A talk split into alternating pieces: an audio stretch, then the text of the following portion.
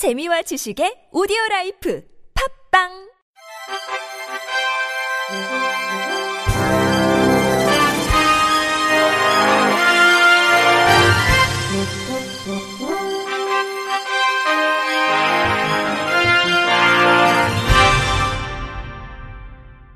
청취자 여러분 안녕하십니까? 12월 5일 수요일 KBRC 뉴스입니다.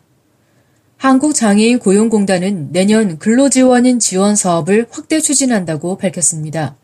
공단은 2019년도 근로지원인 지원 사업 예산으로 550억을 확보해 사업을 활성화하고 이를 통해 근로지원인 지원을 3,000명까지 늘린다는 계획입니다. 근로지원인 지원 사업은 중증장애인의 직업 생활을 지원하는 사람을 보내 중증장애인이 안정적, 지속적으로 직업 생활을 할 수 있도록 업무를 지원하는 것을 뜻합니다. 그간 예산 부족으로 지원이 가능한 부수적 업무를 특정하는 것이 어려워 주로 신체장애 위주로 지원됐습니다. 이 문제를 해결하기 위해 올해에는 지체, 청각, 시각, 뇌변변 중증장애인에게 집중되던 지원을 모든 장애 유형으로 확대하고 내년에는 올해 시범 실시되던 발달장애인에 대한 근로 지원이 전면적으로 늘어납니다. 중증장애인은 이 제도를 통해 일일 최대 8시간의 근로지원인을 지원받을 수 있으며 단 근로지원인의 급여는 전액 지원되나 장애인 근로자는 서비스 지원 시간당 300원의 자기 부담금을 내야 합니다. 한국장애인 자립생활센터 총연합회 안진환 상임대표가 장애인 분야 서울시 명예시장에 위촉됐습니다. 박원순 서울시장은 어제 오후 세운상가 세운홀에서 어르신, 장애인, 여성, 도시재생, 시민건강, 전통상인 등 분야별 현장의 생생한 목소리를 대변할 제3기 명예시장 14명에게 위촉패를 수여했습니다. 이날 위촉된 명예시장 14명은 시민 공개 추천, 부서 추천을 통해 접수된 58명의 명예시장 후보자 가운데 엄격한 심사를 거쳐 선정됐으며 임기는 1년이고 1년의 연임이 가능합니다. 이들은 앞으로 관련 부서와 협력을 통해 시정 관련 각종 회의나 행사 등에 참여해 현장 곳곳에 시민 목소리를 전달하고 시정 관련 제안, 자문 등의 활동을 하게 됩니다. 또한 명예시장으로서의 업무를 효율적으로 수행할 수 있도록 별도의 명예시장실이 제공됩니다. 안진환 명예시장은 장애인 복지 정책의 수립, 평가, 집행 과정에서 시위 공무원들과 거버넌스를 구축해 충분한 의견 수렴과 홍보로 복지 사각지대를 해소하고 복지 체감도를 높이겠다고 말했습니다. 중증장애인 생산품 생산시설의 법령 위반에 관한 세부적인 처분 기준이 마련됐습니다. 지정 취소 외에도 정도와 내용에 따라 6개월 이내에 영업 정지를 할 수 있도록 했습니다. 정부는 지난 4일 오전 국무회의를 열고 이 같은 내용이 담긴 중증장애인 생산품 우선 구매 특별법 시행령 개정안을 심의 의결했습니다.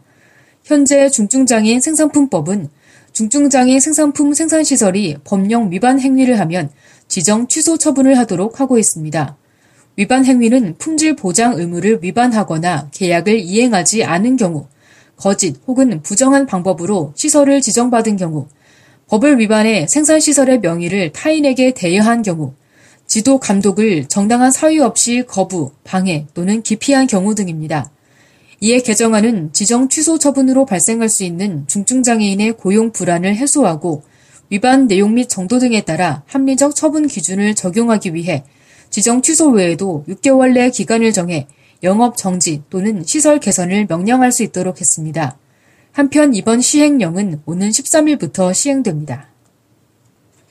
울산 장애인 자립생활센터는 지난 4일 오후 3시 남구청 본관 6층 대강당에서 장애인 단체 관계자, 시민 등 100여 명이 자리한 가운데 장애인의 실천적 자립생활 확대를 위한 정책 토론회를 열었습니다. 이날 토론회는 센터 김종훈 소장과 안영환 대리가 각각 좌장과 발표를 맡았고 김민경 울산시 발달장애인 지원센터장, 박은주 울산과학대학교 교수, 송성민 부산장애인 자립생활센터 소장, 백운찬 울산시의회 시의원이 토론자로 나섰습니다. 발표에 따르면 울산시 소재 재활, 요양병원 입원 장애인 110명 중 장애 발생 이후 1년 이상 장기 입원 생활을 하고 있는 비율이 87.3%나 됐고, 이 중 2년 이상은 51.8%, 7년 이상인 장애인도 10%나 됐습니다. 병원에서 퇴원해 지역사회에 나가서 살아보고 싶습니까? 라는 질문에 절반이 넘는 62%가 그렇다고 답해 병원을 벗어나 사회 복귀에 대한 욕구가 높음을 알 수 있었습니다. 또한 병원을 퇴원해 지역사회로 복귀하기 위해서는 활동 지원 서비스와 같은 사회적 돌봄 지원과 자립생활 체험 기회 제공, 사회 복귀에 대한 정보 제공, 상담 등의 지원이 필요하다고 답했습니다. 토론자들은 병원에서 장기 입원 중인 장애인들의 자립생활 증진과 확대를 위해 자립생활 실천을 위한 서비스 기반 확충, 자립생활을 실현할 대상과 자립지원 범위 확장, 장애인 자립생활센터 사업 홍보와 확대, 중앙정부 차원의 장기 입원 장애인에 대한 실태 조사가 필요하다고 제시했습니다.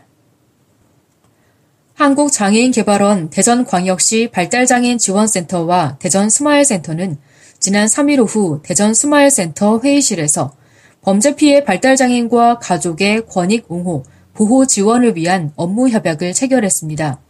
대전 스마일센터는 외상 후 스트레스 장애, 우울증, 불안 장애 등 심리적 어려움을 겪는 피해자들과 그 가족들을 위해 심리평가, 심리치료, 의학적 진단, 법률 상담, 사회 지원 연계 등의 서비스를 제공하는 기관입니다.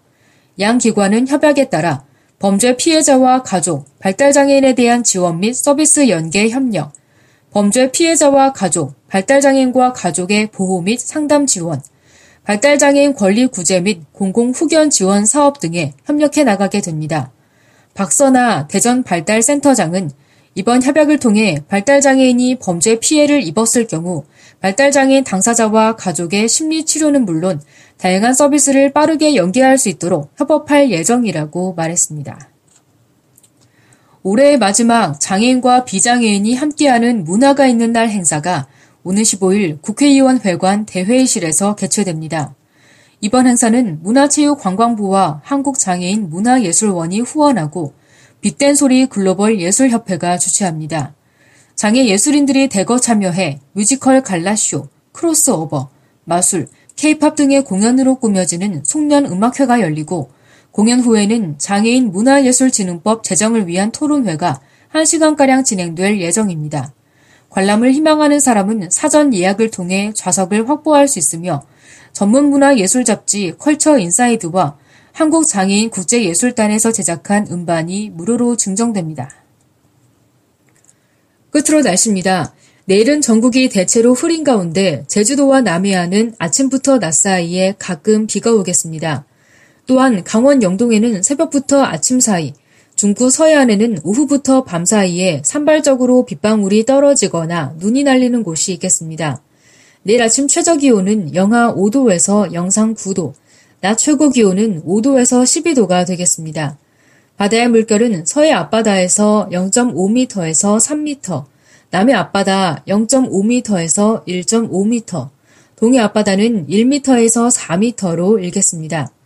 한편 기상청은 내일 밤부터 기온이 큰 폭으로 떨어져 다시 한파특보가 발표될 가능성이 있겠고 당분간 추위가 이어지겠으니 건강관리에 유의하기 바란다고 당부했습니다. 이상으로 12월 5일 수요일 KBRC 뉴스를 마칩니다. 지금까지 제작의 이창훈, 진행의 홍가연이었습니다. 고맙습니다. KBRC